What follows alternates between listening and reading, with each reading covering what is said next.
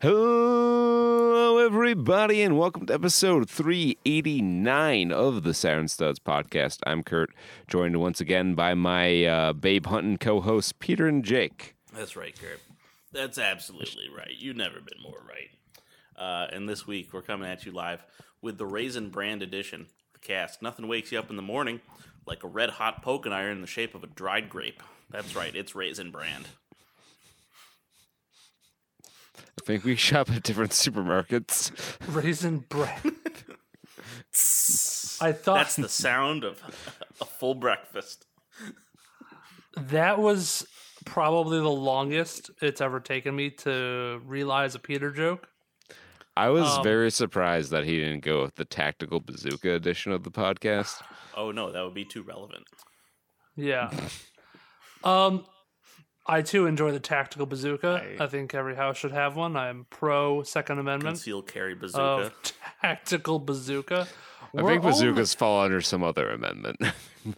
the Joe laws. We're only a short cry away from my Lord and Savior Tim Pool's uh, position on every American should uh, hold a nuclear weapon um, as soon as possible. Get your hands on one, hands on the launch code, and defend your house. Oh boy, the HOA has a uh, MAD. You know, I, I think we should open up the, the permit rights to start building silos in the back of every townhouse. NIMBY now stands just- for nuclear in my backyard. I don't think we have like enough metal in the world to satisfy that demand. Well, didn't you hear about the the you one can put a fucking? carbon rod in a lawn dart. I think that works. Did you hear about that one uh comet, asteroid or something that we're sending a, uh some spaceship up to get? Elon's going up to get the the asteroid. Isn't It's that enough the plot get- of Don't Look Yeah. Up? It's so there's a big old big old comet or some shit coming close to Earth, and we're gonna go Right. fly and it's catch gonna it. destroy us all. and then well it, it has enough material on it to give every person on the planet like a billion or a million dollars something like that um so i'm you know hey I i think we found our cure to global poverty I, I hear see the no words problem of with this. syndrome Because ricocheting through my head. I'm sure that that wealth will be equitably distributed. that's so smart though why don't we just bring the moon to us we all know it's made of cheese Something about the tides. Yeah. Um, I mean, if we can find a replica of Majora's Mask, we, let's go for it. I think that's the only thing holding us back. What We if get- what if on the dark side of the moon is an angry face? Wh- Yeah, why don't we just why don't we just start mining space? You know, Why don't we just shine a light on the dark side of the moon? Then it won't be so dark. I think we'll put some lights up there. Who- didn't put it? I think- who turned off the light? I thought I left the kitchen light on last time I was up there on the dark side. So when it spins around, I should see my, you know, somebody's home. well, you do know what's on the dark side of the moon now, right?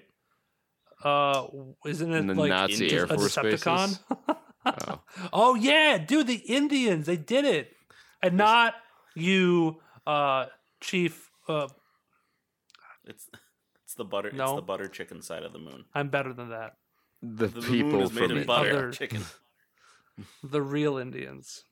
They've they did a reverse England. They colonized a different planet. but yeah, no, I guess they made it. Uh, they they like. I guess it's hard to like land where they landed. So it's uh, they did a solid for us by figuring out that math. Just got on the other side of hanging out. See, the thing is, no one can ever prove them wrong. They just be like, yeah, no, we landed on the dark side of the moon. I mean, look for yourself. Don't you see our sorries up there? We were waving one around. Come on, It's so it's so And our- clear. and our butter chicken. We're making Or naan up there butter right now. sausage, Butter sausage. We got buttered moon rock up there. ghee Come on, it's infused sausage. Ooh. Ghee is on another level. Yummy. It's just we took butter Is just- and made it butterier. Hey, I'm all for It's that. got got quite the smell We when got- it's being processed. I can tell you that much. butter. It is now pure. what a pure product. Jesse, get the tandoori. I need to cook. Can, can Bollywood please up their game and just make an indie a Bollywood Breaking Bad? you know, uh, I, uh, I don't know Making what. ghee. Yeah, Breaking Ghee. What is bad in Hindi? Breaking Karab. Breaking Bad. Karab, I think, is bad. Maybe. How? See, the question is, Creating Karab. yeah. I was gonna say they can get away with making Empire because no one knows how much money they make. They just say they made thirty-eight crore, thirty-eight thousand crore, and, I, 300,000 crore. I and I'm How gone. Sure. funny would I'm it be? gone.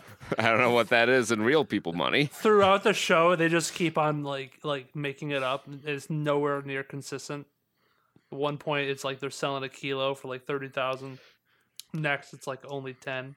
It's so weird. Like India is such a lot. Well, I guess I don't know what the Chinese yuan is uh, relative to the dollar, but I was the where I was going with that is it's weird that India is such a large economy, yet no one really knows how their currency stacks up against. That's. I mean, Oh, not no one, but we don't. Yeah. I, sure I a mean, lot I of people the do. rupee's like five hundred to one. Um, one is currently at a point or fifteen percent of a dollar. okay, Now you know. Now we all know. it's better than uh, better than yen, I guess. I hear a lot about how the Nikkei index is doing. and I don't know why. It's weird. And of course, as always, we're coming at you live from the past, 2007 to be frank. Um, and we're uh we're bringing up the muffin video. We're gonna watch that the entire Oh, podcast because see. Uh, topical events. topical us- jokes. I see. Israeli Pakistan Palestinian conflict muffin. Yep, A- Israeli Pakistan. They're really getting Israeli, into it right pa-. Oh. pa- yeah, Pakistan, right? Leave us alone, FBI agent on the other side, CIA agent on the other side, remember, Yeah, kids, IDF Um, agent on the other side. remember, you have to pick a side. You absolutely not- just pick a side. Flip a coin, pick a side, uh, and then just absolutely hate on the other side. Not gonna, not gonna touch that one. You know, there's something I did want to say about this, and Oh it God. is, you know, a thing that's happening in current events, Please be careful, Jake. and we should look into it and form opinions about things to do with both Israel and Palestine if you consider Palestine a country. See, you, sh- you didn't quite might, stick the landing. You, you might you might want to, but that's your opinion. If you want to. And Biden's over there. Task failed successfully. He's he's there. I, I think the solution is to move everything to Taiwan. That will clear up the border situation immediately. Just swap, just swap Israel, Palestine, and Taiwan. actual thoughts on this. Um, we should awaken Groudon and make more land. Who would? All right, who would be awakening Groudon? Who would be By awakening Israel. Kyogre in this situation? Um, like actual people or world leaders or s- Well, I on the th- Isra- which which which of Israel Palestine is is Team Aqua, which is Oh, Team Magma? I- I- you know what I'm okay. saying? I, I feel like so. I feel like Palestine is um, Team Magma because they want their land back. They don't have any water. but well, it would be. oh, that's fucking- That's the topical one. Oh, that might be maybe. Ooh, ooh. Kyogre could bring a drought, That's, that's the other way around. Grout, grout or uh, could bring a flood. Get the water, drown out them Jews. no, I think I think they would want they want their land back So why not just make more land into water? Like, just dry up the Black Sea, dry up the Mediterranean. Yeah. I Yeah, think make a I think it's that specific land that's important Eh, for- tomato, tomato. for for reasons that I Can think just- are dumb. Can we just do it like a But- bunk bed? Just build another one on top. That's a good idea. so Vertical integration. so you propose a two state solution, but with verticality to it. Yeah. And then you have a fun, and then you have a fun slide from one to the other. It's just a, the world's longest fireman's pole. like every third person is just like a, a civil servant who has to loop the pole on their way down. Didn't uh didn't Saudi Arabia try to like fix this whole issue by being like, "Oh, why don't you just make cities in a line?" Yeah, why don't we make that? Why don't we take that giant wall city? We'll just throw it in the middle there. We'll just that'll make everything better. right in the middle. A Yeah. wall's always solved it. Why don't we just divide things evenly, 56%, 44%? I don't I don't get why we wouldn't just even 56 44. Split Just right a- down the middle. Just an even 40-40 split. Don't don't ask about the twenty. That goes to the agent who brokered the deal. That- that goes to the real estate agent, aka the US. and then give me some land. Give me some land. and then as the cherry on top, you throw a contaminated snake into the country. ah, brought it around. It's and it's just as Yeah, we- and we- it's just as relevant here as it is in our movie that we're reviewing this we week. we uh we definitely tiptoed around the minefield there. really, we really. Navigated that one successfully. That's right, baby. Tiptoed like an elephant. Oh, Uh well, avoided an international since we're in full goblin rampage mode, let's rampage into our next segment, Trae Watch, where we discuss the trailers. And boy howdy, did we get a trailer for every last movie that was left on the cupboard shelf. yeah. Yeah, they um yeah, Hollywood had writer's block, uh, literally and figuratively. and and they took some writers X lax and after a writer's these- enema, yeah. well, so the writers can write, but the actors still can't act. And that's well, whatever happened, I'm coming back for but seconds. can the movies move? uh we have yet to find out. Um what we can just roll the dice anywhere. Anywhere upon this tapestry. Um you know what? Let's start with as as one commenter called it, the most dad movie of all time, which I heartily agree with. Uh The Boys in the Boat. Yeah, it uh so this trailer commits the cardinal sin of trailers in that it uh puts puts all you need to see of the movie into the trailer. Yep. Um this is shockingly not a Disney movie, No, this is I don't think. this is It's a got direct- Nazis in it. Okay. Directed by George I mean Indiana Jones movies are now owned by Disney. They have Nazis in them. We just saw one this year. yeah. It's, um Did we? I think those were just those were peaceful peace guys. They had that Anyway, symbol of peace on their uh, sleeve. You know. the Georgie Clooney movie. Do you do you have a hard on for a very specific sport? Is that very specific sport eight man crew? well, boy howdy. Is this the only movie for you? Eight man crew. It's the most dangerous sport alive. Man was not meant to row on the water. Yeah, I'm I'm waiting for the The beginning of this to be like everything that. from us. And then we rose from the bottom to beat the Nazis. That's America. That's eight man crew rowing. I'm George They're gonna Clooney. be like- Thank you very much.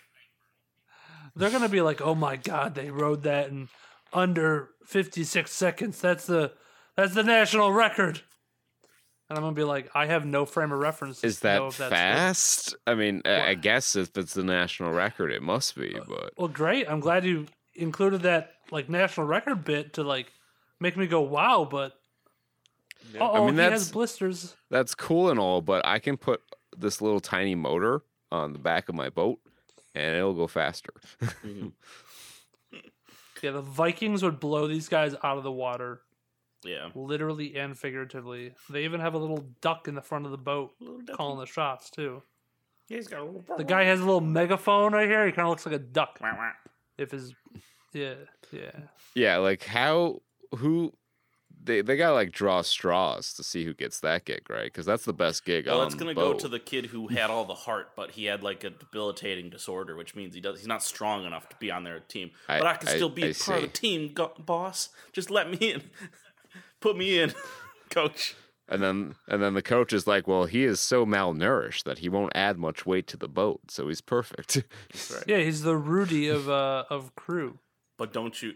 But you know, the real surprise is you might find that this team not so cohesive as it looks at first glance. You might have some interpersonal drama between the members that they'll have to overcome.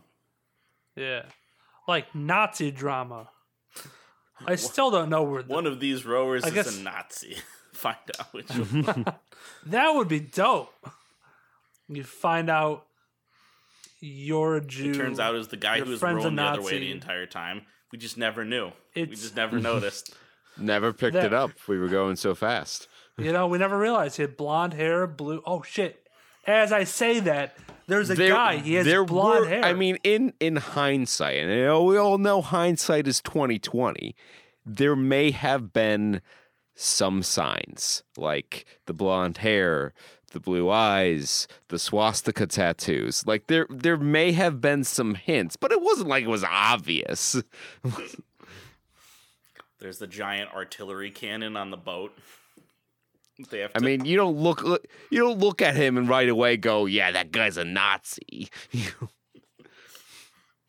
so I think that the only thing that that mustache took, just happened to be in fashion at the time.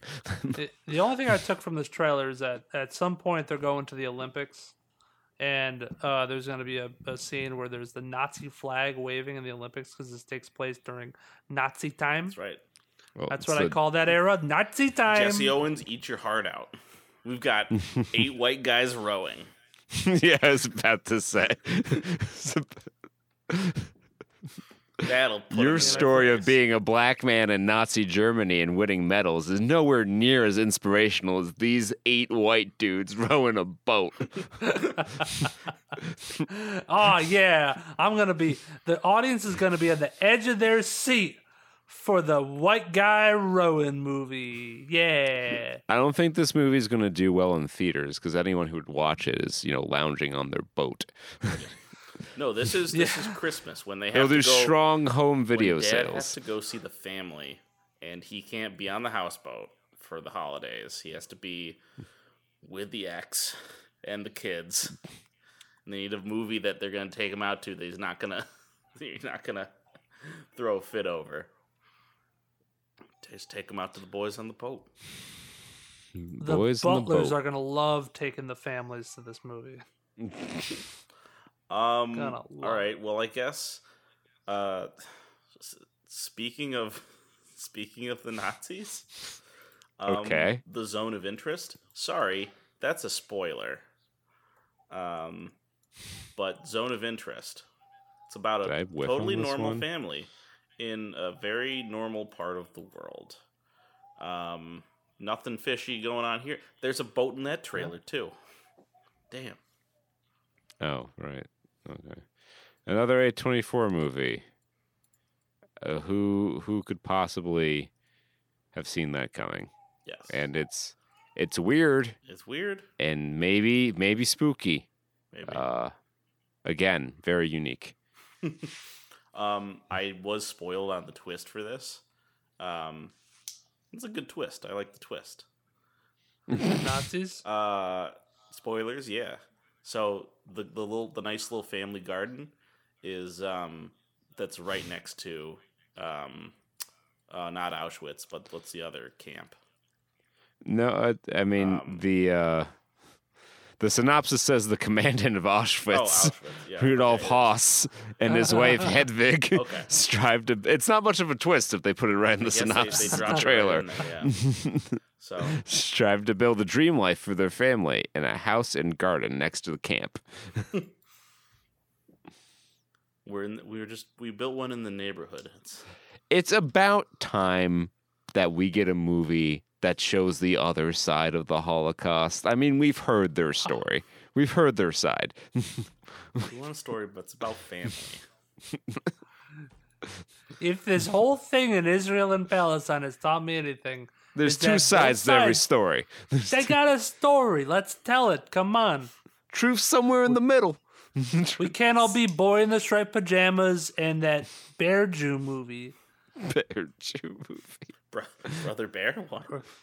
Or did I have that backwards? Jew Bear? Was he the Jew Bear? I thought that The uh, Inglorious Bastards. The uh. I thought that was there the was the one- like the licorice candy. Juju bears? Juju Jujubes? No, the Juju bears eat the Juju bees. no, they're blissfully unaware of the Jujubes. They eat the honey that the Jujubes make. no, there's the Bear So wait, Jew they're in unaware Inglorious bears? Bastards. They, they don't. The bears don't care, and they're not caring bears. Oh my god. What's happening? We're off the rails. Yeah, we've we've gone. Uh, we're already super politically charged here, so let's tone The- things the- down a little bit with um, American fiction. I didn't. I didn't watch that one. Um, I had, to- I I had to make some choices somewhere. It is so. All right, the it is. This is a Rian Johnson uh, joint um, about Okay. a a well educated uh, black author who's unsuccessful in the author industry until he's got so he now to win the hearts of America he's got to black it up. I yeah. I'm glad. I'm people- glad. They they don't want the informed opinion; they just want the stereotype. I'm sure this is uh Rian Johnson famous for not putting any political commentary in any of his movies. Being very yeah. I'm sure this is in the the best uh in the best and most delicate hands. Um, this is basically. I'm sorry to bother you, but instead of telemarketers and white people voice, it's uh authors and black people voice. exactly. But the message of to be a successful black person, you can't be who you are is, I think they covered that in the Fresh Prince episode. yeah. A lot of these movies don't quite rise to the level of a Fresh Prince episode in terms of social commentary. Um, it's amazing to go back and watch that show and see, wow, you know, I think we've gone backwards in some ways. I mean, it looks like a it's going to be a well produced kind of picture. I'm sure it'll be fine. Um, I it, it looks like if you're a fan of Rian Johnson's uh, stuff, this will be another. Uh, this will not disappoint. Oh wait, is he like a producer? Because this is not. This is directed by someone named Cord Jefferson. Oh, I swear, I swear it was a Rian Johnson thing. Man, that was like my I can- entire. can- That was like the my entire. Yeah, executive producer. Okay, Okay, so so he's on. he it, I maybe did something. Yeah. Um, based on a book. he lined up money. go read the go read a book so the moral of this is go read the book that this movie about a book is based on uh, erasure by percival everett there we go yeah, American fiction. Coming out Juneteenth. by which we mean christmas I was about to say, really, that's pretty early to be advertising, though. well they make but that I would have they make that joke possibly believed it. I see. where it's like juneteenth and then they erase it and write christmas Oh, or Christmas. yeah. december rather yeah This Juneteenth. This December. Well, got him. got him Got him. Got me. I thought it was coming out Juneteenth. snagged him all right i think that's that's Um, actually all of the well Talking about December, uh, Christmas time, we got It's a Wonderful Knife. december to dismember This Unless is you guys talked about this when no. This is Uh, what.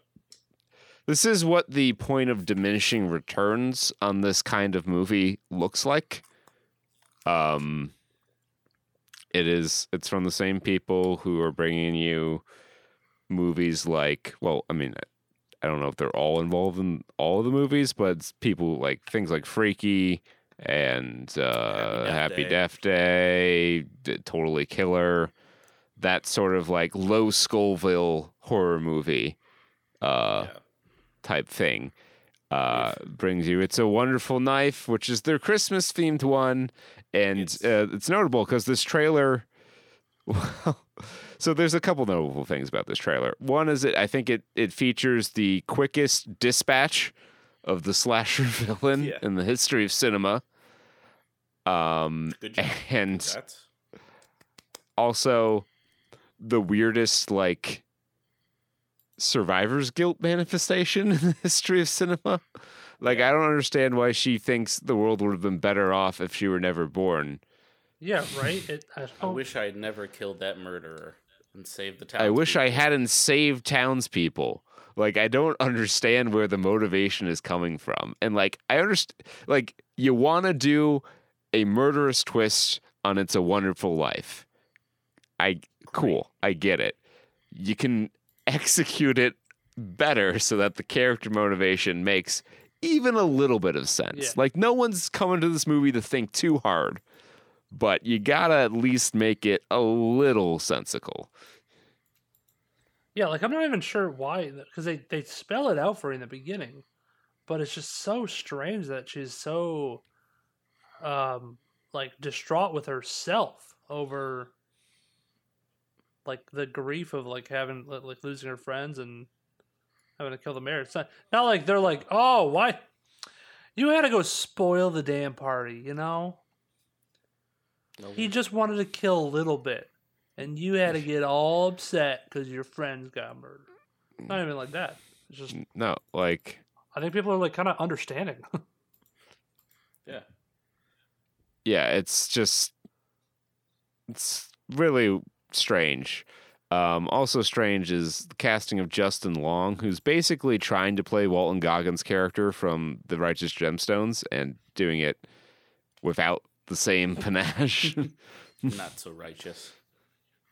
Yeah. He is uh he's a very long Justin. He's Yeah, I mean, uh, uh, we had a comment earlier saying, "Is that Justin Long?" Because it, it looked like Justin Long's Looks like dad. Justin- I, don't, I don't know. It's, Long. He just doesn't look right. I don't know what it is. Like it, I feel like his head got inflated, and he got fake teeth. I think that's just thrown me off. It's Also, point of order. Your movie is titled It's a Wonderful Knife, but the killer uses an axe in most of the trailer. yeah, Tighten that shit up. Yeah. Well, uh, maybe she kills You him. never see this kind of hackery in Duck Duck Goose, I'll tell you that much. No, that's a that's a cream of the crop type movie Hackery type film Dackery right there. Doc. That's the new one. We should see if we can like I don't know how advanced like the the chatbot integrated into Bing is, but we should feed it some of our our movie concepts and tell it to generate a script just to see what they come up with. Did we already do that with ChatGPT? I think we we tried to get it to write an intro to our show and it didn't know what we were and it was kind of hurtful. Really kind of upsetting. Um, like this trailer. Um, that's that's a wonderful knife. Um, we'll shoot past a couple quick ones here. Um, because I think what was that one, two, three, four? Yeah, that's that's like five, right? Yeah. Well, the so yeah, quickly, Eileen is trailer Harley Quinn about. origin story. I guess. I, I like that Um, as my head canon because it's the the evil prison psychologist. Um, But she, I mean, okay, it doesn't the only- work that- I with mean, the the Quinn metaphor. so that's the one piece that's real. Yeah. the one piece Um, is real. Yes. Um, Okay, nice, nice, quiet girl gets seduced and turns evil by uh, hot prison psychologist. Uh, Saltburn. Uh, nice boy gets Yo- seduced and turned evil by rich by, British by the trappings, yeah, trappings of wealth. Uh, you know, wants to take over. in a creepy super mansion. I, I, I I'm kind of intrigued by that. Um, Ferrari Adam Driver. He gets to actually be a driver in this. Well, I, I think it, he drives of. at some point in the movie. I have to. I, have to I, mean, he test drives something, I'm sure. Um, but uh, and he sounds pretty, you know, maybe convincingly Italian until he yells, and then he turns into Adam Driver yelling voice. I I think he does a good job of becoming Enzo as much as his great physical differences from Enzo will allow him to be. Yeah. Um, it, it looks like he's going to turn in a hell of a performance. Yep. Um, CG in the trailer looks a little rough. And you might be saying, Kurt, why is there CG in the trailer? And uh, they decided to do some car stunts Yep. Stu, uh, on the cheap. yep. Why get why get stock cars? Why get prop cars when you can just do it in CG? Don't worry about it. We'll just do it in the computer. Do everything in the computer. Um, anyone but you teaser. Two characters who don't love each other and have to pretend like they do. Do you think they'll fall in love? I don't know. That's never happened. And then um, Waitress, the musical. It's a musical about a waitress uh, and songs uh, that are waitressy in nature. Um, I guess the unique thing, I guess, is that this is looks to be a live performance. Um, I'm sorry, I, I got distracted reading Yeah. this butchering of Duck Duck Goose that AI shout out for us. All right, first off, Duck Duck Die is not the name of the movie. It's Duck Duck Goose. Second critique. um, my vision is not a vengeful spirit is accidentally summoned. It's a bunch of duck mask wearing axe murderers kidnap some people and force them to play a deadly game of Duck Duck Goose. And it's they say it's an abandoned school gym. Why all the actors in their twenties?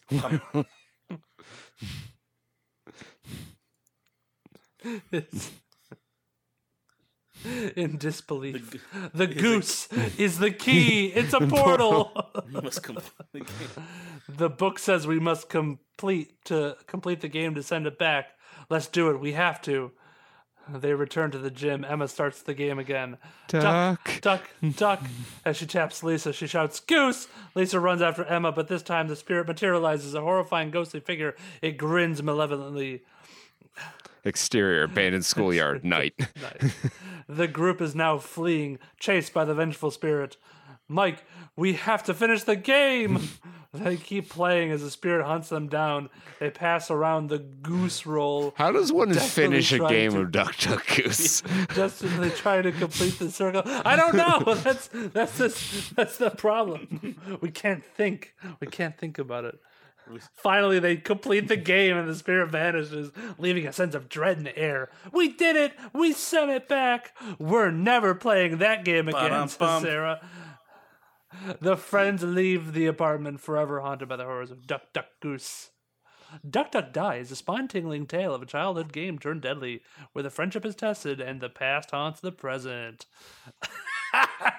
Okay. What the It's fuck? it, it does a half good job. I mean, there's some in there. I would I Um, would send it some notes definitely. Um and then I would uh I'm gonna do tic tac toe corpses in a row. Yeah, I would feed it that one, see if see if it could do justice to that or flesh out the concept a little bit. Cuz at least I don't watch a lot of horror movies, but in my head I think that's a pretty novel concept, right? Two murderers competing in a game and they have Oh my god, that is going fast. Yeah, right. so the so I, I reiterated. I said make it about a group of murderers and duck masks and goose and a goose mask, uh, and it said the new title "Foul Play," a, a pun, the deadly game. That's not bad. I would consider changing the title to that. Yeah. Logline, a quiet suburban neighborhood is plunged into terror when a mysterious group of killers wearing duck and goose masks descends upon it, turning a childhood game into a sinister and deadly ritual. As a group of friends must race against time to unmask the murderers before they This become the this is more in line with my creative vision. Yeah. All again, late twenties, in their twenties. All right, that's fine. They can live in the suburbs. Wait, late twenties. We're in our late twenties. Oh, Targeted. Wait, no. Come alive. Uh, so they all gather around a fire pit in the backyard. How we played Duck Duck Goose for old time's sake. the friends agree, forming a circle. Jessica starts as the duck wearing a duck mask, and Ryan as the goose wearing a goose mask. Uh, Jessica duck duck duck. Jessica taps Emily uh, and yells goose. Emily jumps up, tell chases Jessica while Mark watches. Suddenly, the atmosphere grows eerie. Ah, wait, what the fuck? Panting, someone touched me. Because this is how it how it started off in the it's other one. Right. Made some changes to the. Uh, as they play, they notice strange figures lurking in the shadows wearing duck masks. Fear courses through their veins. Guys, you see that? The masked figures slowly approach the circle. Those masks, this isn't right. The atmosphere grows sinister. The masked figures surround them. Panicked, they rush into the house, barricading the door. Who were those people? I read about this in a local legend. They're known as the Foul Hunters, a murderous cult that plays a sinister version of Duck Duck Goose. Can we pause for We a second? fi- that is like Willy's Wonderland. Those familiar with satanic blood rituals say levels of exposition dump, and I'm about it. Yeah, dude. I'm about that too.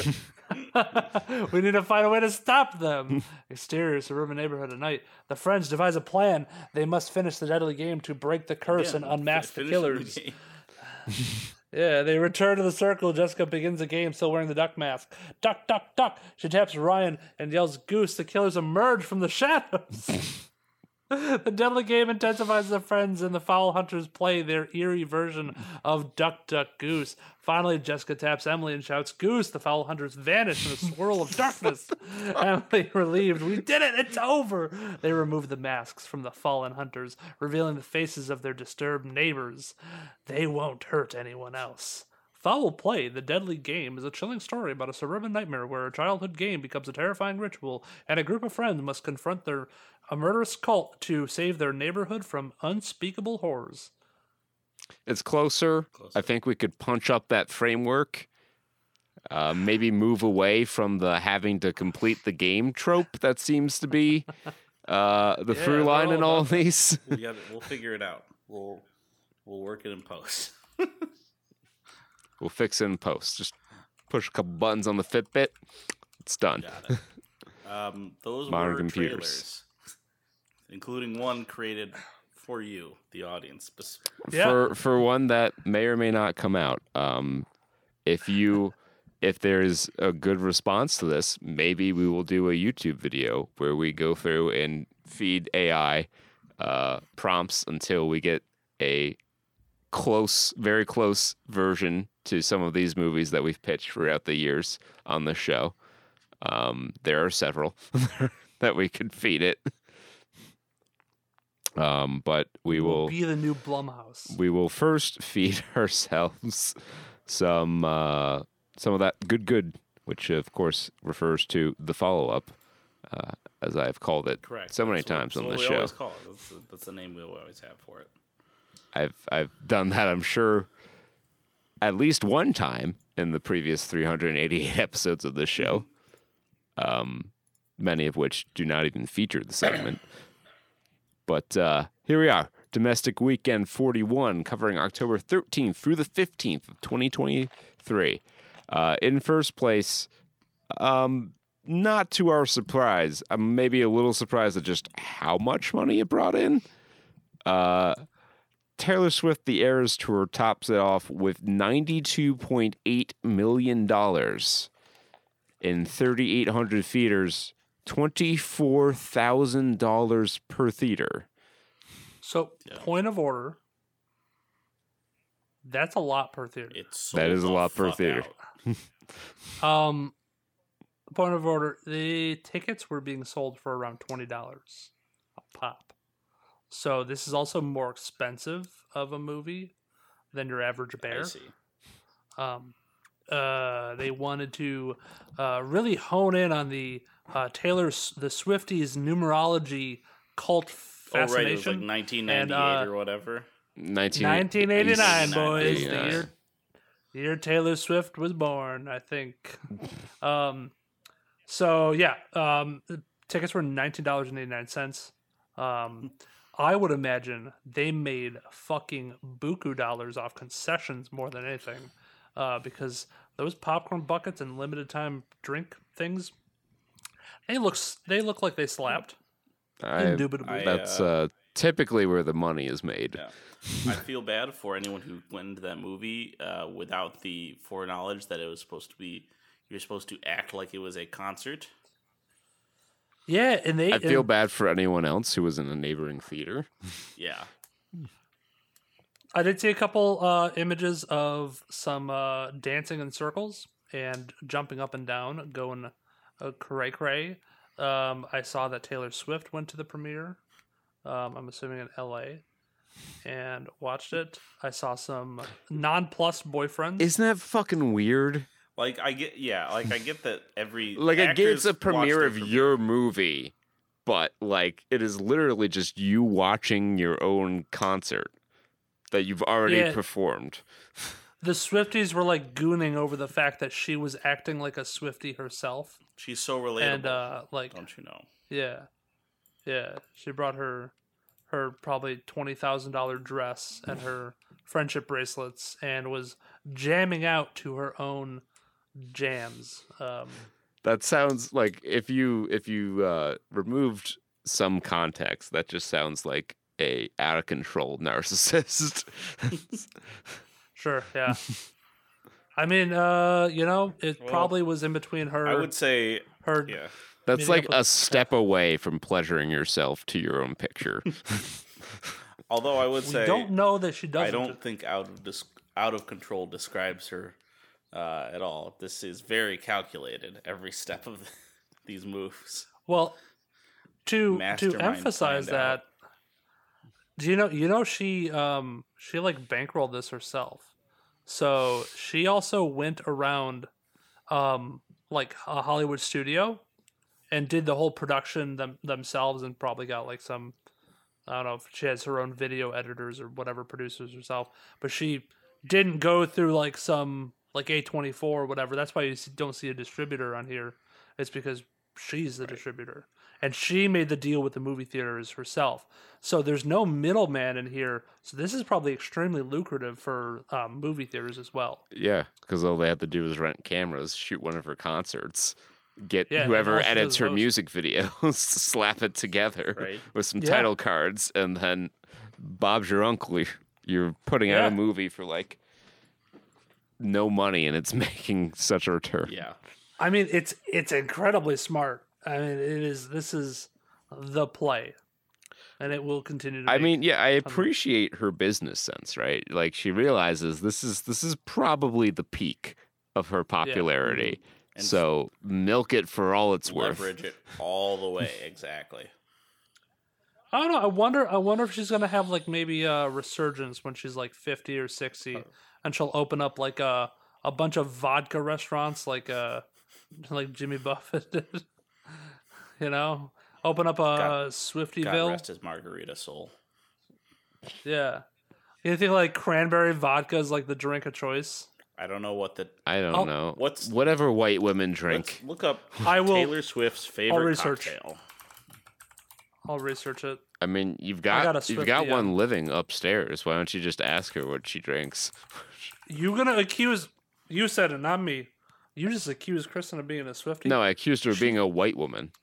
Oh, oh, oh, oh, oh, oh. Oh, then um, uh, a rather banal accusation on on the on account of it's accurate. She is a white woman, so that was a apt accusation. So, um, well, Kurt, I, you weren't wrong. I want to at least one of these say um, uh, vodka cranberry. Uh, but no, I, I guess her favorite drink, her favorite cocktail is vodka and Diet Coke. Is that a cocktail? or is that That's- just it's something you mix up? I don't you know. know, I would think I don't know how I I, think for someone of that. her means, she would, you know, order something fancier. Like that seems very like trashy. like I don't know what like what the vibe is on that. Like a vodka. Oh, I'm so I'm so Vodka, yeah, Out of my vodka and. Coke is like, I mean, I yeah, it's a thing people do, but Like it's not it's not one of those classic Coke cocktails that you think of. Like, Like you think rum- of Jack and Coke rum and coke, or rum and Coke. or Like- sangria. Like All sorts of stuff. Long Island iced tea, I- which has vodka in it, but right has other. it is stuff. one of a uh, a symphony of other liquors. I see. I'd say I have to try it, but I'd have to buy Diet Coke. Well, it's just yeah. I mean, it it will taste like Boozy, slightly alcoholic Coke. slightly al- alcoholic Diet Coke.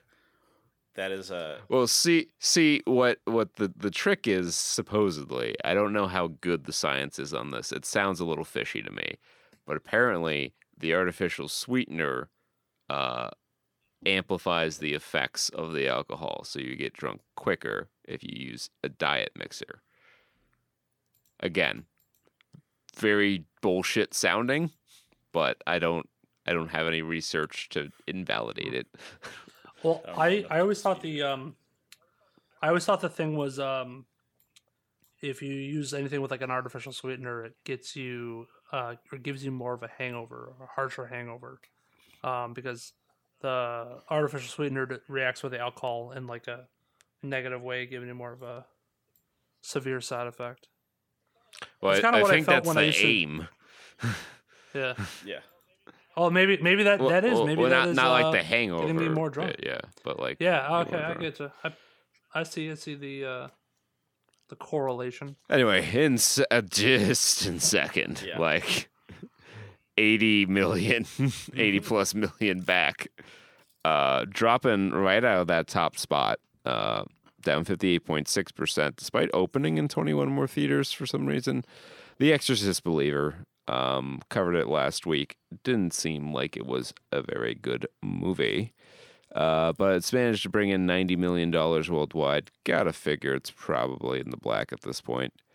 Uh, less certain about Paw Patrol the Mighty movie, which is not quite the theatrical juggernaut that the previous Paw Patrol movie was. Maybe they've gone to the well one too many times. Uh, but that was in third, down uh, 39.2%, despite exiting 300 theaters. Uh, brought in a healthy 6.8 million, uh, bringing its worldwide total to 127 million. So uh, it's outgrossing The Exorcist. Yep. Saw X slides down a spot. Pretty much, pretty much everything slid down a spot. Except I don't think we had any big droppers. We'll talk about that. Yeah. Um, and for five point six million dollars, pretty good week over week retention, only down twenty seven and a half percent, despite leaving two hundred theaters. Mhm. Uh, seventy three million dollar worldwide uh, gross for Saw X. The creator, on a mission to make back its meager production budget, brought in another four point three million dollars for the cost, down thirty percent. Uh, out of 720 theaters already, Getting though. there. So Yep. Big Mm. big yikes on that but it has eclipsed 80 million dollars worldwide gross so it made back its production budget. Hmm um, so it's not going to bleed money for disney but i'm sure they're rather disappointed by it. Yeah. um, the blind falls a spot down 39.1% $1.95 million Haunting in Venice find itself in seventh this week, $1.47 million, down 27.7%.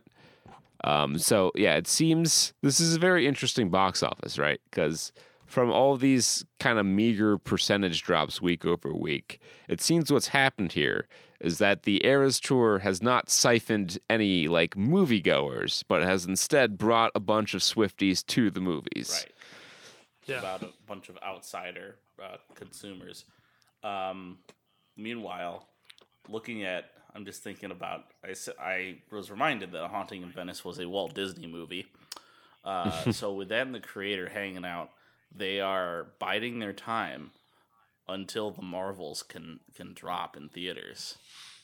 Oh yeah, that's going to be a big tentpole hit for them, I'm They sure. are sa- they are holding out for the Marvels to come and save them at the end of the Hear a lot of people on the street talking about how excited they are to go see the Marvels.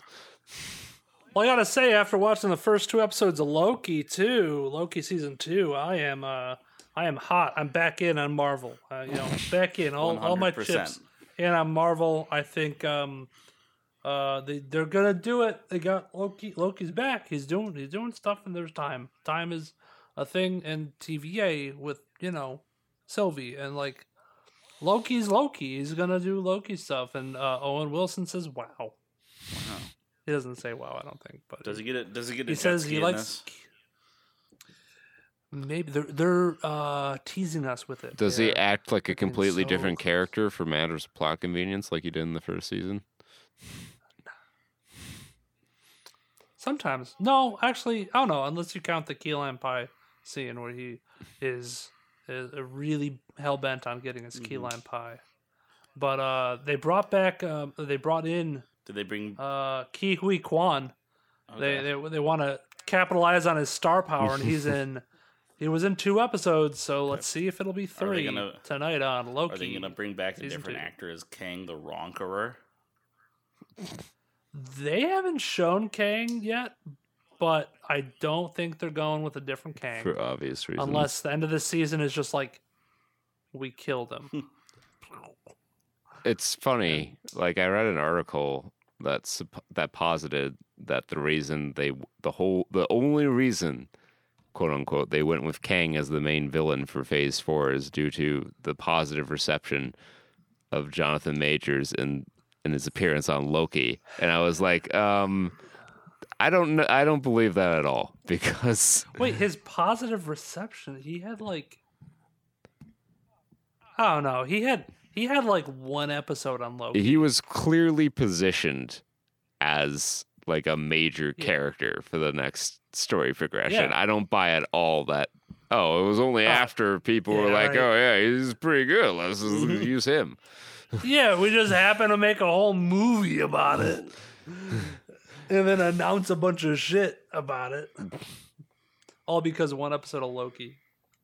I'm for it. Um, Yep. The conspiracy theorists be theorizing. Uh, the Nun 2 finds itself an eighth, $1.62 million, down 37.7%. Equalizer 3, somehow still in the top 10, is still in the same spot. Only lost two theaters, but lost 47.2%, uh, down under a million. Oh, we're back into those days of sub $1 million top 10 movies. Uh, 950,000 for the Equalizer 3. Uh, worldwide gross on that up to 177. Before we talk about number ten, because we're gonna, it's gonna be our spotlight. Um, shout out to Expendables, out after four weeks, um, just down in the dumps, and Oppenheimer, though it is in 14th this week, uh, its per theater take is a standout amongst its peers because Oh. it's Yes, only in a few that- theaters, but in those theaters is is still in high demand. It cool. uh, it would be. Uh, let's sort by average. It'd be interesting if they do a re-release in like a few weeks, and uh, and do like a different, like a new version or something like that. Re-release seventy millimeter IMAX 3D, 4D. Yeah, feel the heat of the nuclear bomb in your face. 15, 16. It'd be 17th if you were to sort by per theater take. Okay. Um, it's it, doing that kind of has some interesting results here because uh, I guess the premiere for Dick's the musical uh, had a very high per theater Mhm. average, Uh, Okay. Hold up. and something called Divinity made five thousand dollars in one theater. Um, a lot of religious movies, it seems. Anyway, shifting focus back to the top 10, rounding out the top 10, and finding itself firmly in our spotlight is Dumb Money. Uh, it uh, never really hit that wider release, it seems, as it's losing theaters instead of gaining them, and uh, is teetering on the brink.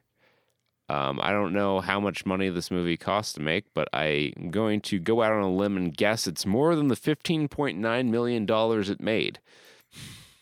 Yes. Um, but as we all know, many good movies don't necessarily find financial success at the box office. Is that the case for Dumb Money? Well, critics have this to say. Uh, it's got a 7.1 out of 10 on IMDb, 84% on Rotten Tomatoes, and with an 85 audience score, and has a Metascore of 66 and a with a user score of 6.6, indicating generally favorable reviews. Um, so, is this a work of misunderstood genius, or is it just a uh, just a pump and dump scheme for the actors involved? Are we gonna get all up in that mo ass? Let's uh, let's find out as we I know words. as we we hit the streets, as it were, and uh, knock on the rattle the, the cages of the the real reviewers out there.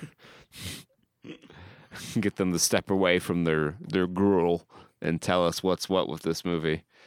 Um, reviewers such as Red Pup with two P's, um, Dumb Money nine out of ten, a take on the modern working class revolution.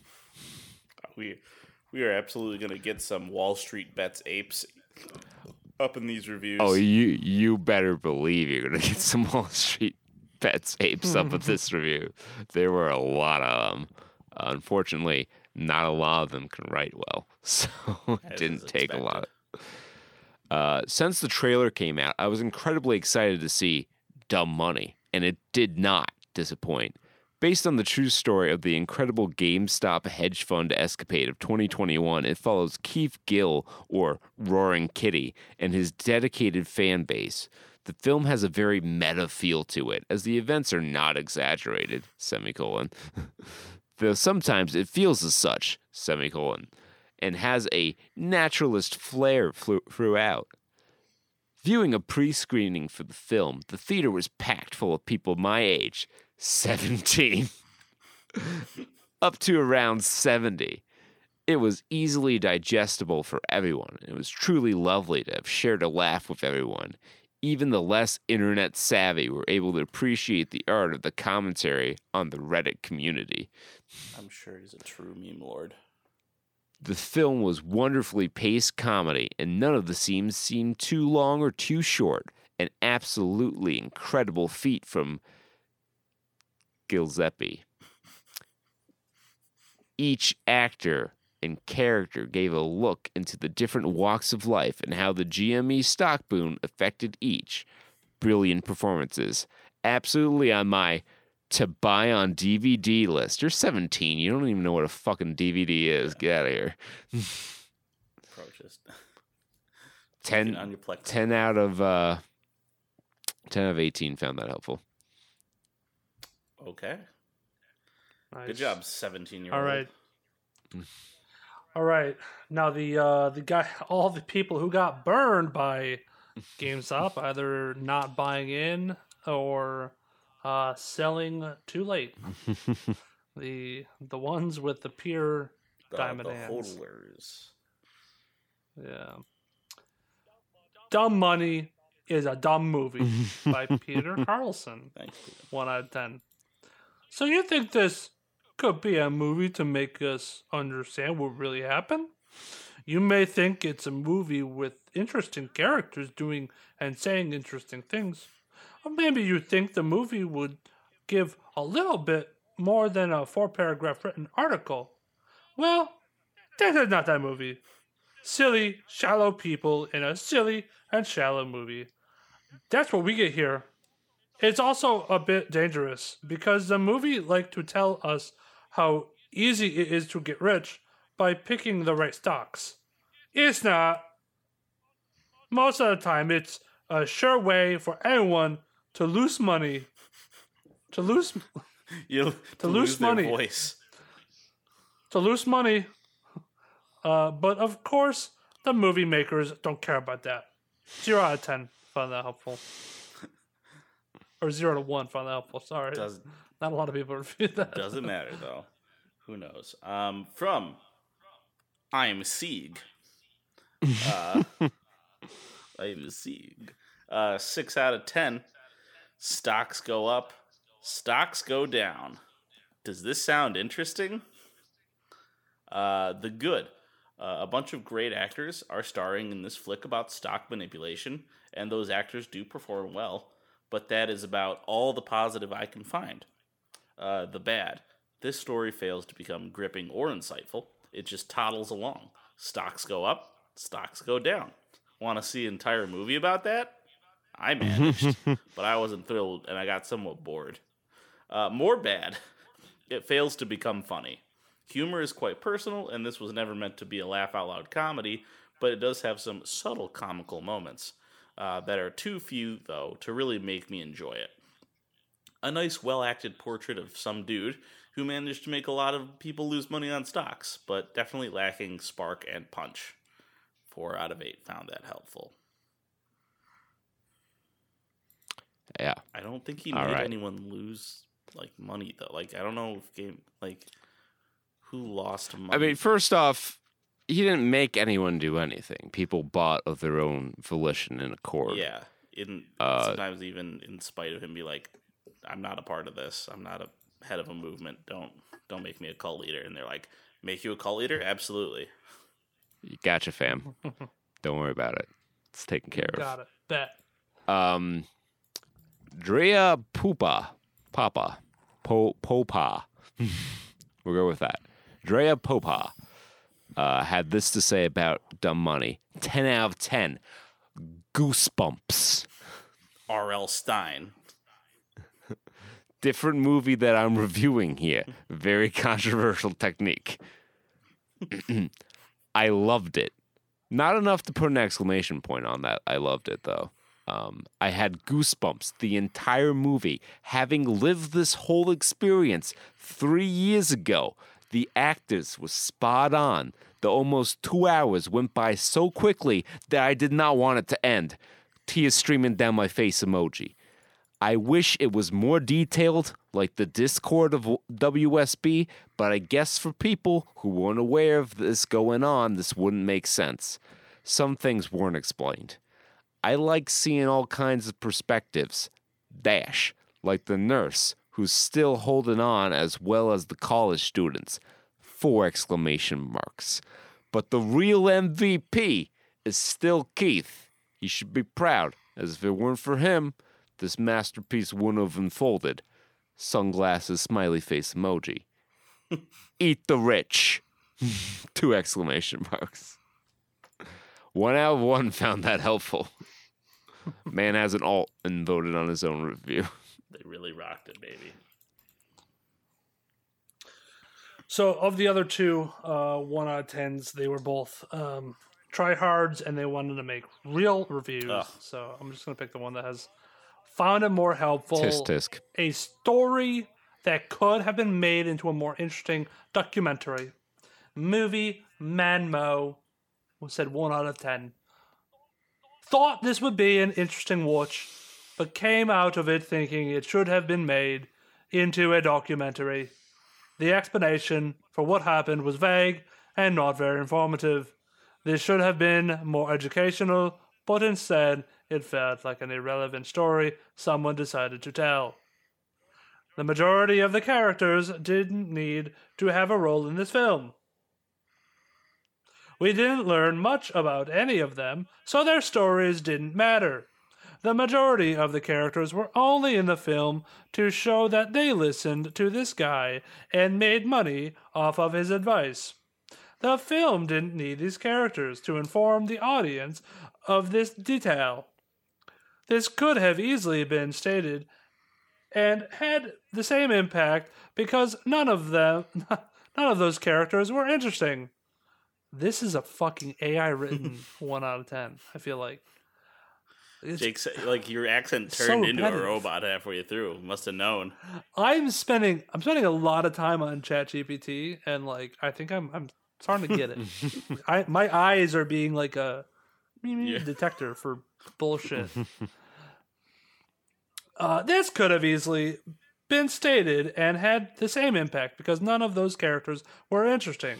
The supporting characters that played the main characters' family members were also very basic and felt like they were only in the film to add some known celebrities to the cast.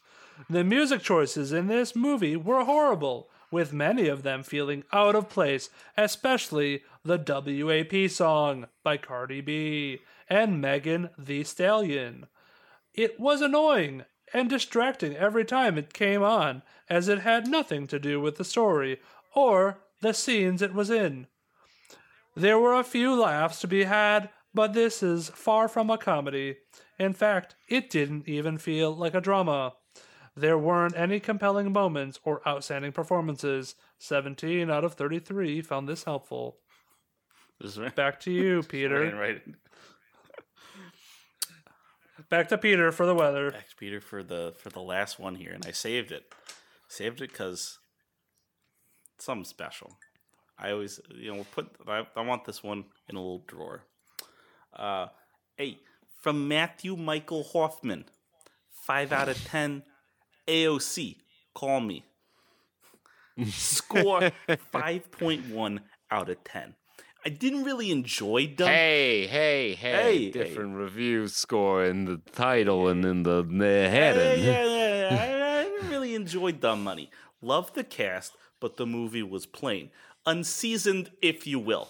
I hate stocks and investing, which I certainly did not make my viewing experience any better. I felt like I learned something, though the story was approached way too much at a, at a high level. It starts to become worse when it compared to something like The Big Short. Some of the characters were also starting to get on my nerves a little. Apart from the cast, Dumb Money's best feature was easily its soundtrack. Banger after banger after banger. I was vibing. Not upset that I saw it, but there were still things that I liked, but I wasn't impressed. Except by one thing AOC, call me. Anywhere, anytime. I travel up to DC every week for work, and I'm currently there right now. I'd definitely go rewatch this film with you if you give it a 9.9 out of 10, because you're the only 10 I see. That's political Riz. You are gorgeous. Zero out of one. Found that helpful. I, I enjoy Political riz. I enjoy how you knew the content of the review, yet still chose to do your Jewish grandfather voice. I was going for. I was trying to go for a for a Joe Pesci. Um, that might not be in my in my quiver there. I don't think you quite nailed it. Political riz just opens up a whole new category of like porn. Is is AOC That is- is I don't even know where to AOC hitting Baby Gronk with the political Rizzler? AOC spotted talking to Mitch McConnell. Could they be dating? No, AOC. I, I wanted you to know that. what? Did Sniper say that Wolf again? dox Vladimir Putin? Sniper Wolf. We're outside Vladimir What? Putin's house, the Kremlin. The Kre- Hi, I'm live streaming to my 5.6 million followers outside Vladdy Putin's house. He's my bud. Should I go say hi? It's right here. The Kremlin. The Kremlin of the Kremlin. Um, all right. Well, we've taken. I'm taking home political Riz. That's going in my treasure box. Thank you, Matthew Michael Hoffman, for putting all three of your names in this review and just just going for it. he's he's trying to show where it's meant to be because he too has Because three he names. knows AOC reads IMDb mu- user reviews. I mean, if she's a real one, she should. That's true. And if she doesn't, and she's not a real one, she's not worth your time. Alrighty, She'll- let's shift our focus now to some gaming news. Um, Intel put out some new CPUs. Um, about the only thing that went up is the number in the product SKU, uh, as the 13900 KF uh, is barely slower than the new 14900 KF. Um, it also draws slightly less power, so the extra performance comes from more power draw. However, this was enough to achieve a new world record overclocking speed, hitting a staggering 9.044 gigahertz um, using liquid helium on a single performance core. so it's not it's not an all core overclock um, of nine gigahertz. That would be actually impressive. But this was a uh, they beat the previous record by a uh, a staggering 36 megahertz. Now, if that doesn't sum up the difference in performance between these two generations of chips, uh, I don't know what will. Yeah. But I mean, hey, goes to show that scales pretty evenly across all applications. Very true. Um, Um, so yeah, what you there, got, there you have it. Uh, who wants?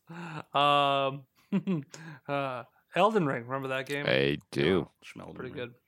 Elden Ring has launched an official luxury streetwear collab, and for the low price of seventeen hundred dollars, you can own your own faux Kurt. Faux, faux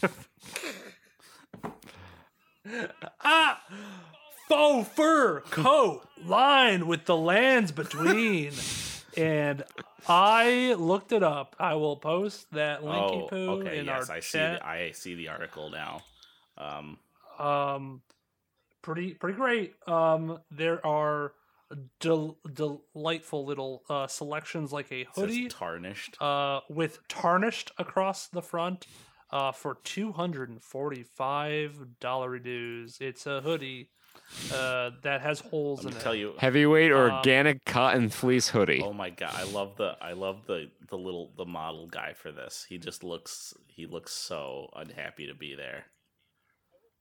I will say I, I think the boss mist oversized sweater is pretty cool. It's just like the the mist um, that the boss stores have, which is kind of like a golden black m- like Yeah. flowy ethereal kind Is of it three hundred It twenty is too dollars? repetitive though, but it's three hundred and twenty dollars. I gotta I gotta make a comment here. So there's also the tarnished destroyed sweater, which is gray for two hundred and thirty five dollars. But I have to make a comment on this this lady's choice of tire. She's wearing this giant baggy sweatshirt, these baggy purple parachute pants, and high heels for reasons. Oh yeah. Oh dear.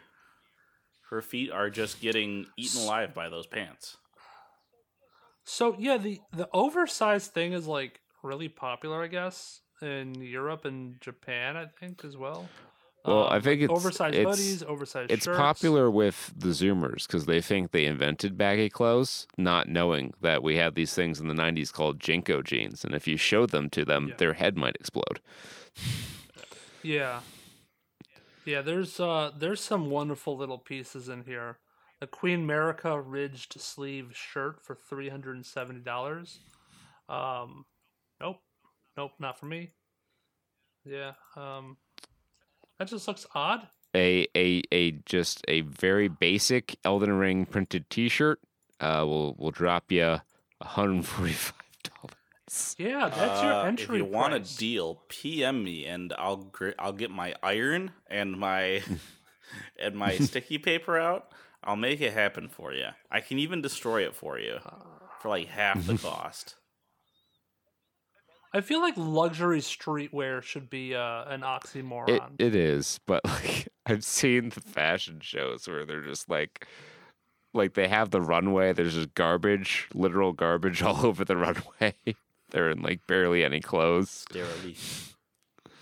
It it seriously Um, it, it- real art imitates life, right? And Derek Zoolander was a very accurate representation of what Oh, yeah. male Oh, yeah. models. So There we go. I knew I'd find the. I knew I'd find the one. So this is also a video game. If unless you had one burning a hole in your pocket to to go. Uh, P- I know I'm talking over. yeah, so I have a kind of uh, part two gaming news two from Jake. beautiful. Um, Did you did you hear about the King yeah, let's Kong talk game? about the King Kong game because because Yeah, this is a slow King ass Kong week for- game. For, video game news. Uh, Oh, I've is All bad. I have a s- King I have a second story that's quite, It's uh, dumpity cute. doo. but we'll we'll get there when we get there. Is it better than Rise of Skull Island Rise of Kong? I don't know. There's a Shibu I- Shiba Inu named Peanut Butter getting ready to uh, perform a speed run of Gyro uh, Gyromite at We can- AGDQ. We Tickle your can- we fancy? can touch upon that after. that that does. I, I will admit that I was I saw the dog and I cried a little bit, but I also cried at this fucking Kong game because the graphics look terrible. Um, everything about it looks terrible. But I get, I feel bad, right? Like, uh, getting on this, like ribbing on this game. Um, I think it's made by like a small developer, or if not, like just a kid in his parents' basement. Um, it is wh- what was it? Fucking Let's see. developed Rise of? Kong. I do not want to disable my ad blocker. I will just hit F9. Um, it hasn't even been a whole month since Payday 3 was released. Players are actively abandoning laws, beleaguered launch. Okay, whatever. Um, People are. I, I, this article is like hating on it worse than Gollum, but I don't believe that. Like this is a bad game, but um, yeah, it's, It's is. Rise of Kong might be the worst game of 2023. Oh, oh shit. I guess it's out out. Um, and IGN has a review. Oh Yes. boy. Um, it does. I'm looking at some screenshots here.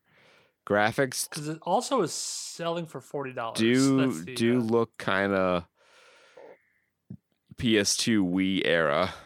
Um, yeah, it's trying to cover it up with style, but it's uh, failing. Yeah, it Yeah, the um the the one that I saw that everybody shared was a cutscene in which um the dinosaur or something, whatever Kong's attacking, uh screams and then it it like cuts to just a still image of the dinosaur and like that's what he's looking at is like a still image or something. It's very odd. Yeah, um awful. Three out of ten is what IGN scored it. Well, I'm glad they played it. Um our only hope is that you can beat it in 2 hours and return it and get your money back. yep. um, because yeah, forty dollars is not right for this game.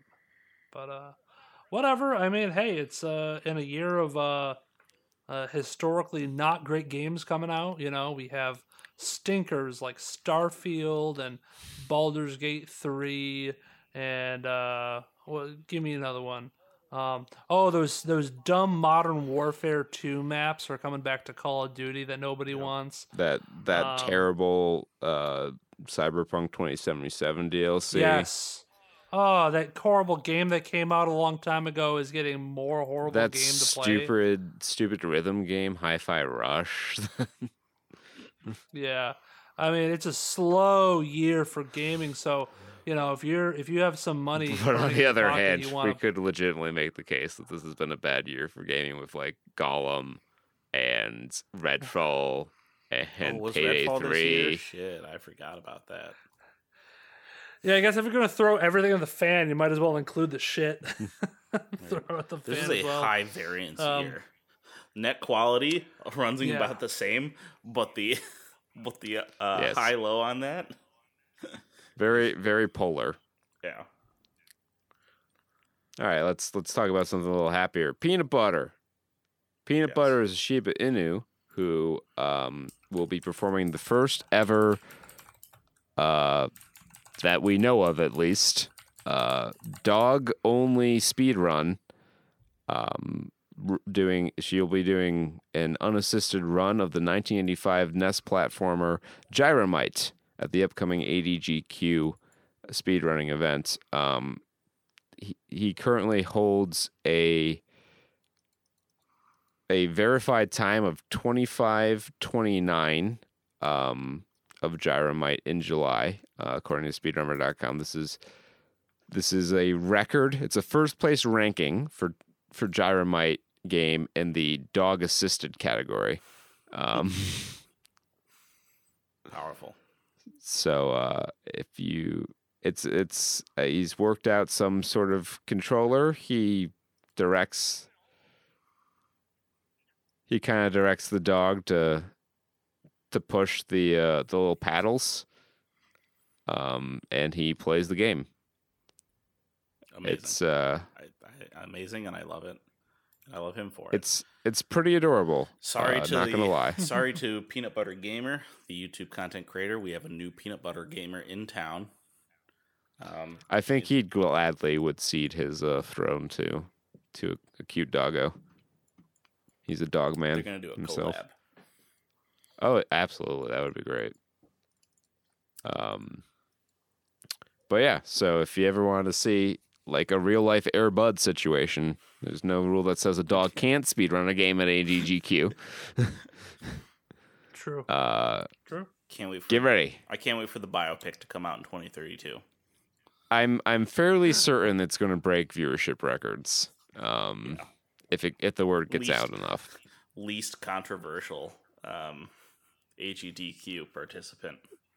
we all need something to to root for these days.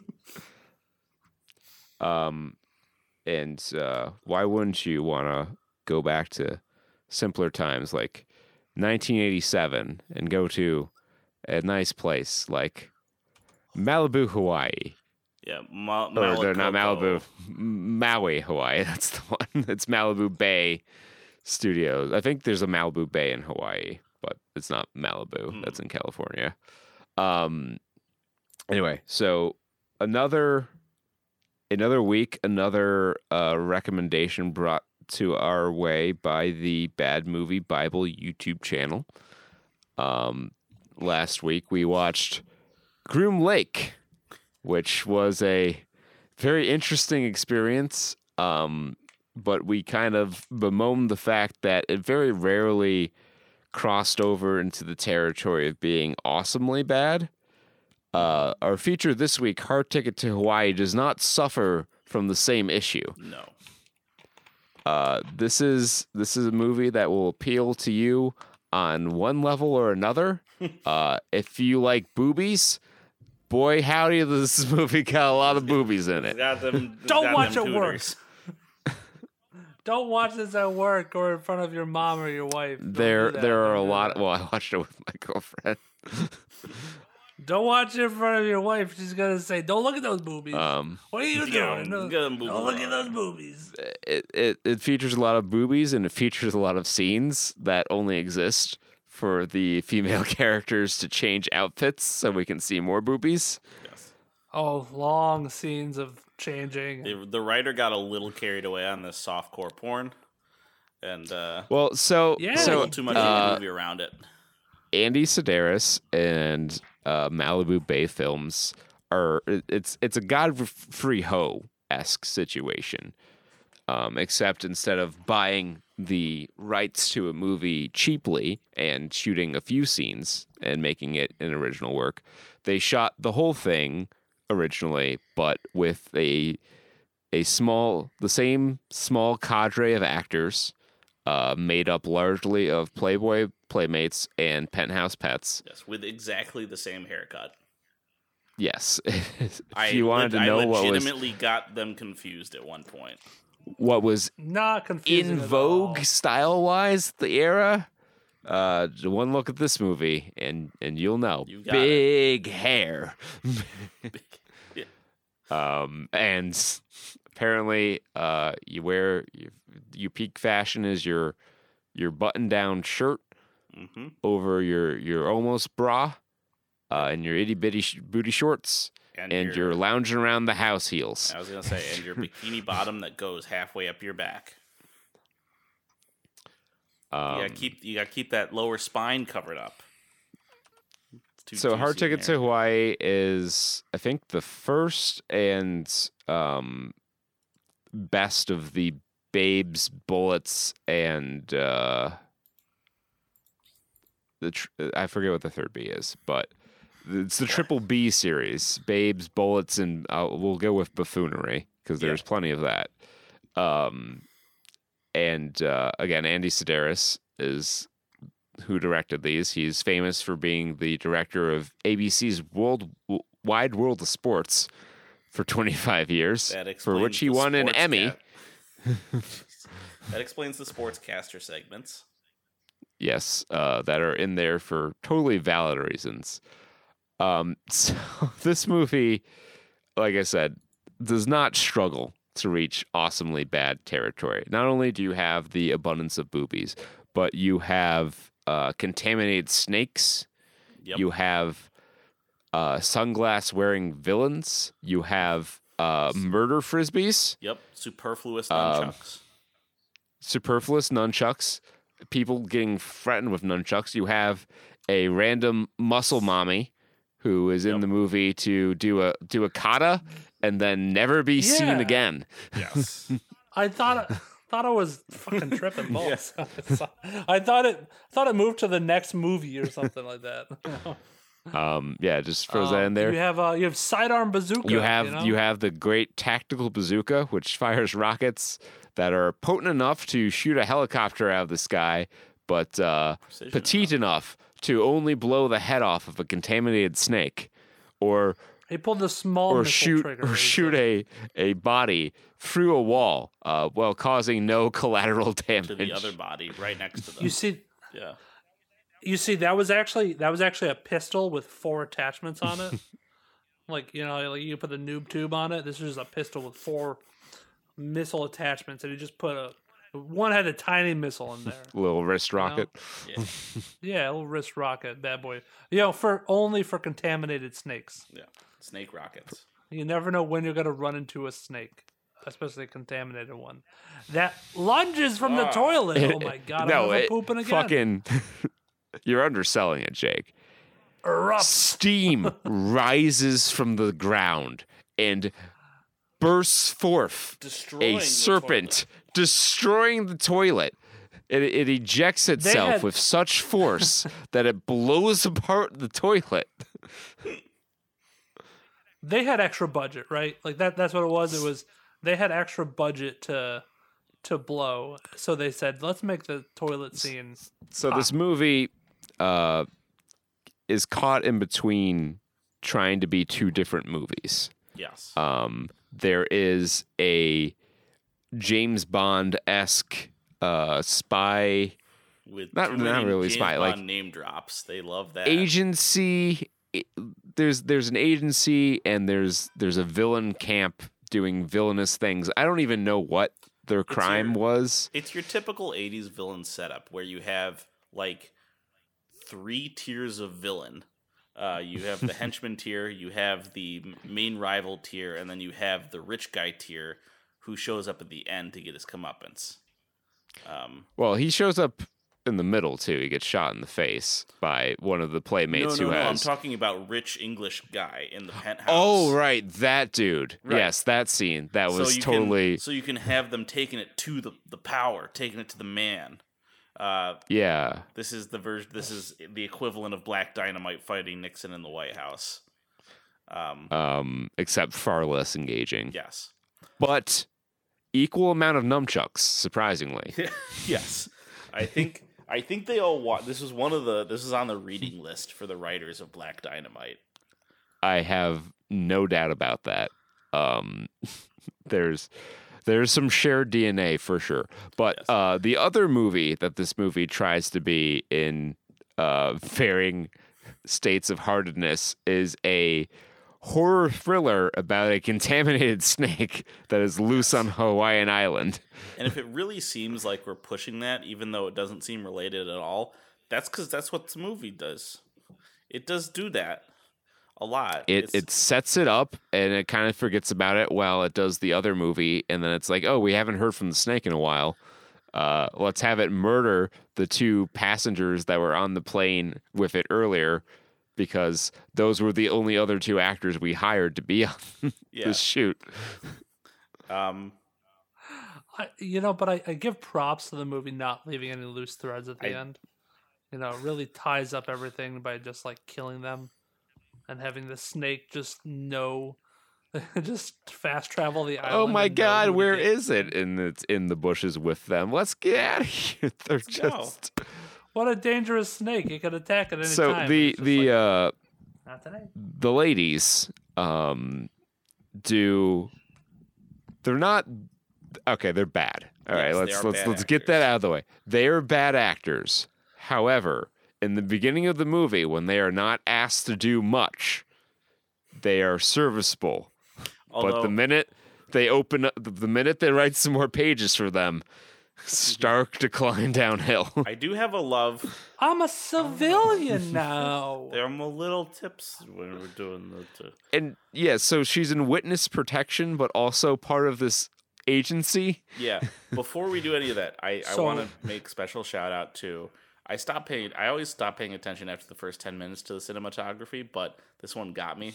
It's the scene where they show her running up from the beach, and they hold on that shit for like a minute, and then they cut away for two seconds to the other girl, and then they cut back.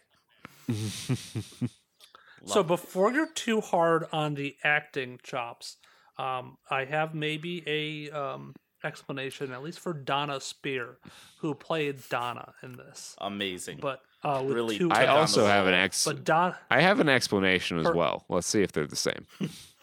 her real uh, it might it might actually this one might actually be real. So Dona with one N, the real human Dona, Dona Speir, admitted in her autobiography that she was intoxicated for much of the shoot and subsequently embarrassed by her performance. Despite this, she was well liked by Andy Sidaris, probably because they fucked, and his wife, producer Arlene Sidaris, probably because they mm-hmm. fucked, who offered her the opportunity to reprise her role in the sequel Picasso Trigger in 1988. Speir partially attributes this to her decision to get clean, remaining sober for the duration of the shoot, and going on to appear in five more Sidaris films. Speir also credits the Sedaris' support with her remaining sober, and they had a driver on standby at all times to take her to the, NAA meeting if she felt she might relapse.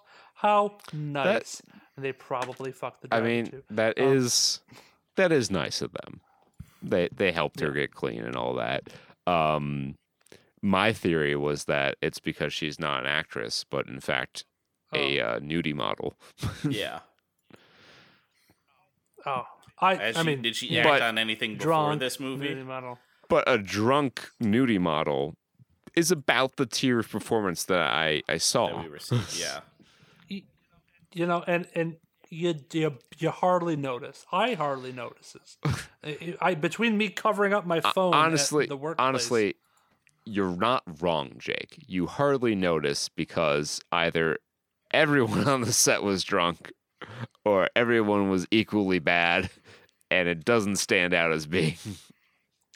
What stood out to me was the script for the jokes or the witty dialogue for both more the guys but the girls too there were some quotable moments know, for I this feel bad bad that boy I couldn't like ingrain them in my skull.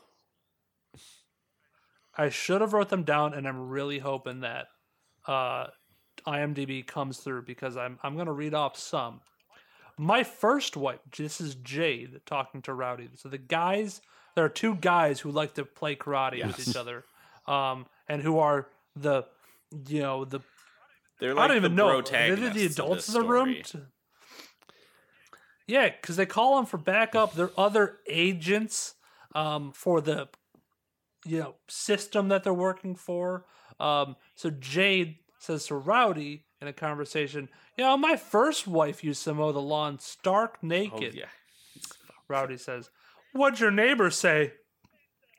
They said I married for for the money. And then they laugh. Uh. Did you?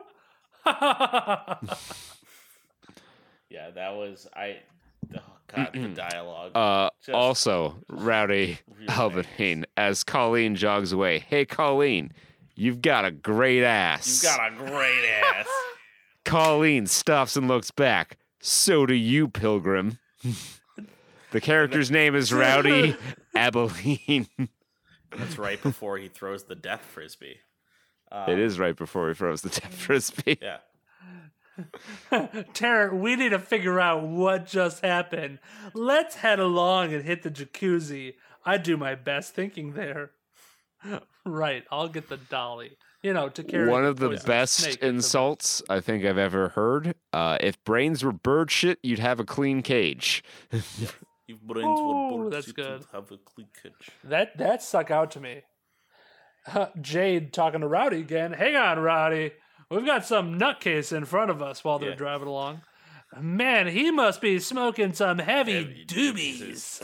Yeah, the Joel Haver, fucking '80s boy, his As- hand standing on the skateboard. As the guys, yeah, hand scan skating. Like, and then he, come then he on, comes that's back with with the blow up doll as cover for his fucking AK. Oh, they do some absolutely gorgeous things with blow up dolls and, and other dummies in this movie. Yeah. And I I I very much appreciate It's, it. it's it's the props that really sell this shit. First, I should say, uh, well, not first because we're already way into this. But they put they did they put in the effort and made an actual title sequence with like creativity. Props to whoever decided that you wanted to spend money on that. Yeah, like I think I think Mr. Sidaris has these are his toys. Like he has himself a helicopter, he has himself a small plane, Yep. he has himself a Jeep, and he has himself a nice sports car. Because they appear the yacht. they appear in all of these movies. They appear- yeah. Well, I know the yacht was um was somebody's. Uh, it was in the trivia that um Well, it probably Glenn A. Larson, Mister whoever the the yacht of the villain, Mister Chang, belonged to Glenn A. Larson in, in real life. Who I'm, I'm assuming that's must not have liked him that much because I didn't get any interior shots of it. Um, but yeah, no, like the little, I, it's the props that really set this apart. It's the little tiny RC copter carrying boxes of diamonds. It's the sushi guy coming up with a ham sandwich with an encoded note in it. I thought it was going to be more drugs, but Yeah, no, it was just it's not it's just a note and then they burn the note and don't eat the sandwich. Like what was the purpose of the sandwich? yeah, Um but I think this quote on IMDb like they they really they use the, brackets to set the scene and I think this if you if you haven't captured the flavor of the movie yet, I feel like this this will do it for you. Jade uh looking at exploded sex doll, a bazooka rowdy? Rowdy. It's the only gun I can hit a moving target with. yep. so, So this this movie uh, taught me a very important cinematic lesson, and I I came to this. Re- I was watching the movie right, and I'm I'm I'm transfixed by this this very versatile bazooka that he wields, and I was like, you know what? There aren't a lot of movies that feature a bazooka, and as I continued to watch the movie, I realized that's because a lot of movie problems are very easily solved with a bazooka. yes, we call that the Resident Evil problem. Yeah. If you get the bazooka, it's all over. Um, Oh damn! Um, the the quote I'm looking for isn't in here, but I think I remember it. It was when they were walking into the restaurant, so Edie's restaurant, um, and uh, and and the one guy goes up to one of the hot chicks. There's um, she she might have been oh, was um, it the was it the old dude, talking with her manager. the old New York yeah, dude? yeah, yeah. He- Oh, I'll have a I'll have a He- pair he of goes out- coffee. He's like, Has he just fucking? what does he say? He's like, don't, hey, hey, don't be eating her out later because you're Yeah, gonna you be go- if- kissing the back of my you head go if you do. You go down on her, you'll back of be- my head because I'll be there first.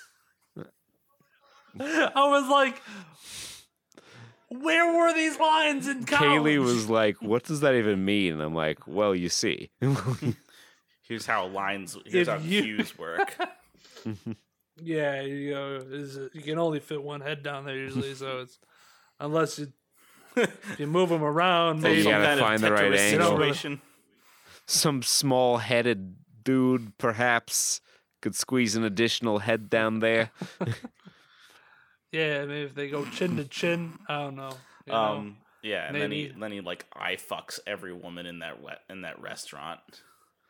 He fucking Oh. he he Looney even Tunes the- eyes pop out of his skull at the woman's tits. He's like, He does I'll the have cartoon- a pair of coffee. He, Yeah. He's very, he's very much uh, cartoon wolf in it. And he was the he's the Even producer the uh, the, the cross. John Johnson or Bob Jobby Bonson, um, who is the sportscaster, who is in an unrelated side plot that does not need to be in this movie.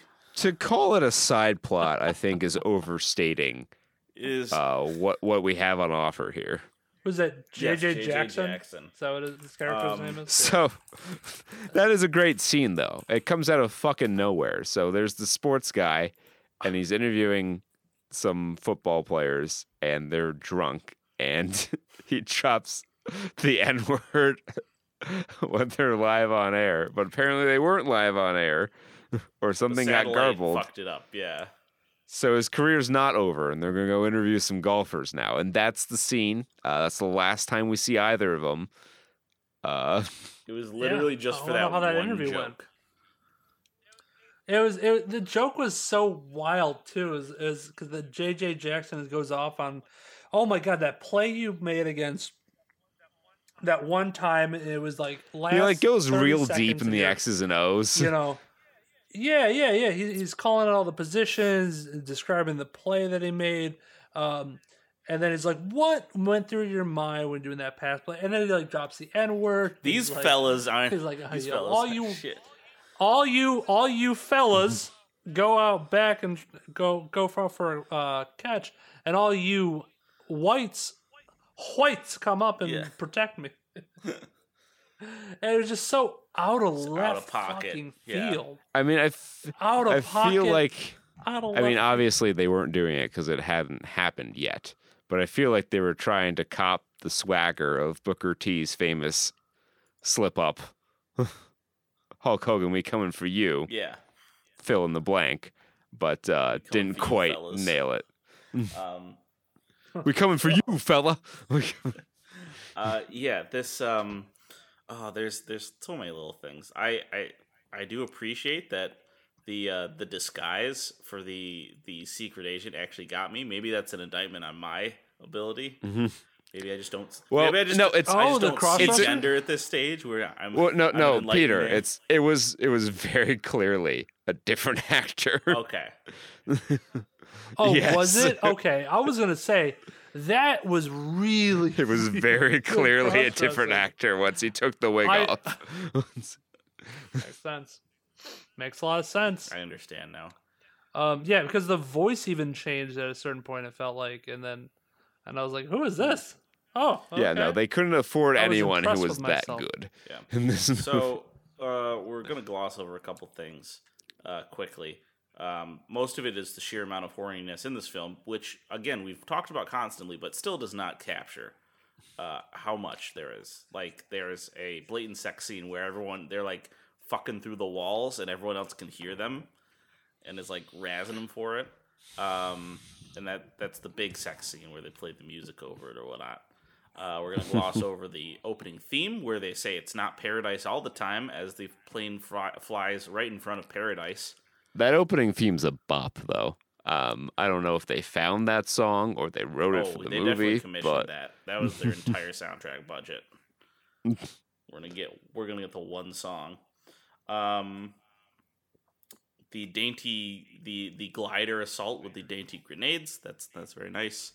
Um, when they're fight, yeah, there's the um, when they're fighting the the mid level bad guys. Uh, I I could tell immediately that the snake was gonna kill him. As soon I'm like, we haven't heard from the snake in a while. Oh, okay, that's what's gonna happen. can we talk about the the one mid level bad guy who like dies four times at the end of the movie? Yeah. Oh, can we talk about fish lips? The one henchman who does not move his he has like Botox, and he doesn't move his lips at all. He talks like this through the whole movie. And he I don't know, Peter. You shouldn't make fun. Oh, is that the guy who got Probably. shot? no, Um, not the, not Seth, not the not the guy with the bandage on his cheek. Uh, which He's is, the guy who dies like four times at the end of the movie Yes. because like No. every time they try to inject some tension, the the girl like takes him down super easily, and he's just on the ground for like ten minutes so before he he takes- decides to Yeah. get back He up. takes He a got shot the- to the He face, got the harpoon. a harpoon to the shoulder, a knife to the stomach, Yeah. and then a snake to the bo- the everything. The snake gets him in the end. That was the one. But like for a while there, he's like a uh, essential flagged NPC in a Bethesda game where they don't ever die. They just drop to their knee Yeah. for a bit, catch their breath. get right back up. Yeah, they just get knocked unconscious until they're needed for the So, next cutscene. um, they do that thing that 80 movies do, 80s movies do, where even though you defini- defeated what really is the driving antagonist, uh, you decide to make the driving antagonist not the head honcho of the drug ring. So you have to shoehorn in the scene right at the end where you take it to uh, the top brass um, and get rid of him. And that's a love that scene. As soon as I saw the building, I'm like, oh, he's going out the top floor of that window.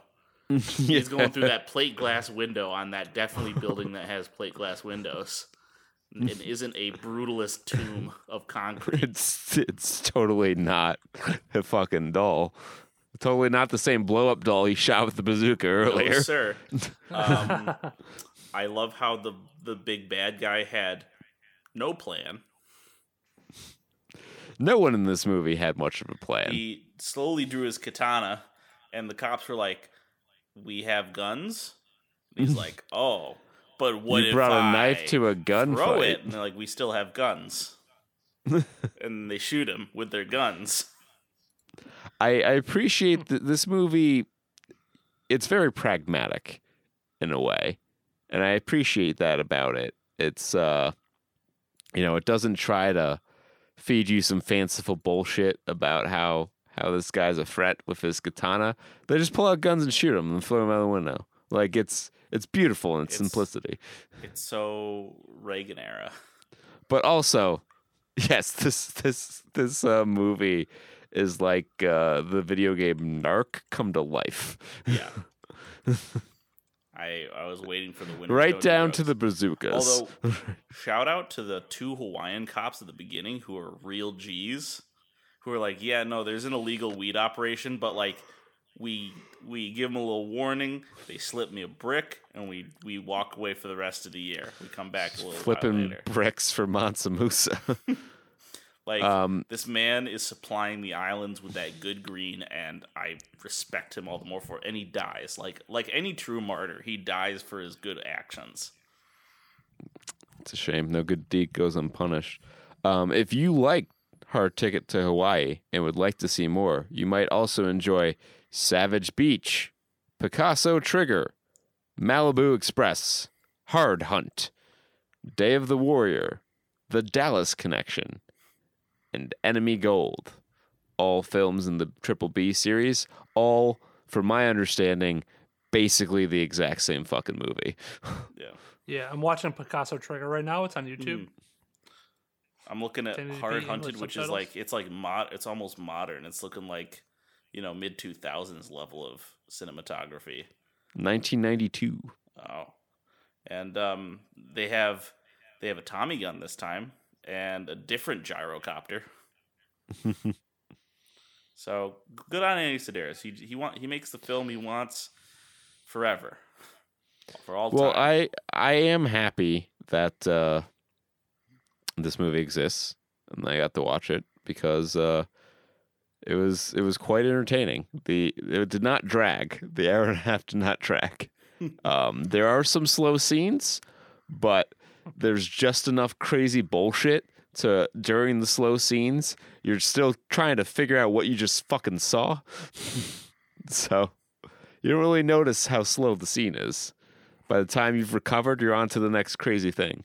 You just keep going. Yeah, it'll keep you pleasantly uh, uh, momentumed, momented, demented. You I'm shall be insane. sated. Yeah, Demented. Uh, we all are. Uh, that's what happens when you watch Hard Ticket to Hawaii um, from Malibu Bay Films. Uh, that's going to wrap it up for this episode of the Saturn Studs podcast. Uh, join us next week for more bullshit. Uh, until then, We'll do it until we get a real movie. until then, be well, stay safe, and well, isn't Killers of the Flower Moon out? Uh, yeah, we could we will watch that.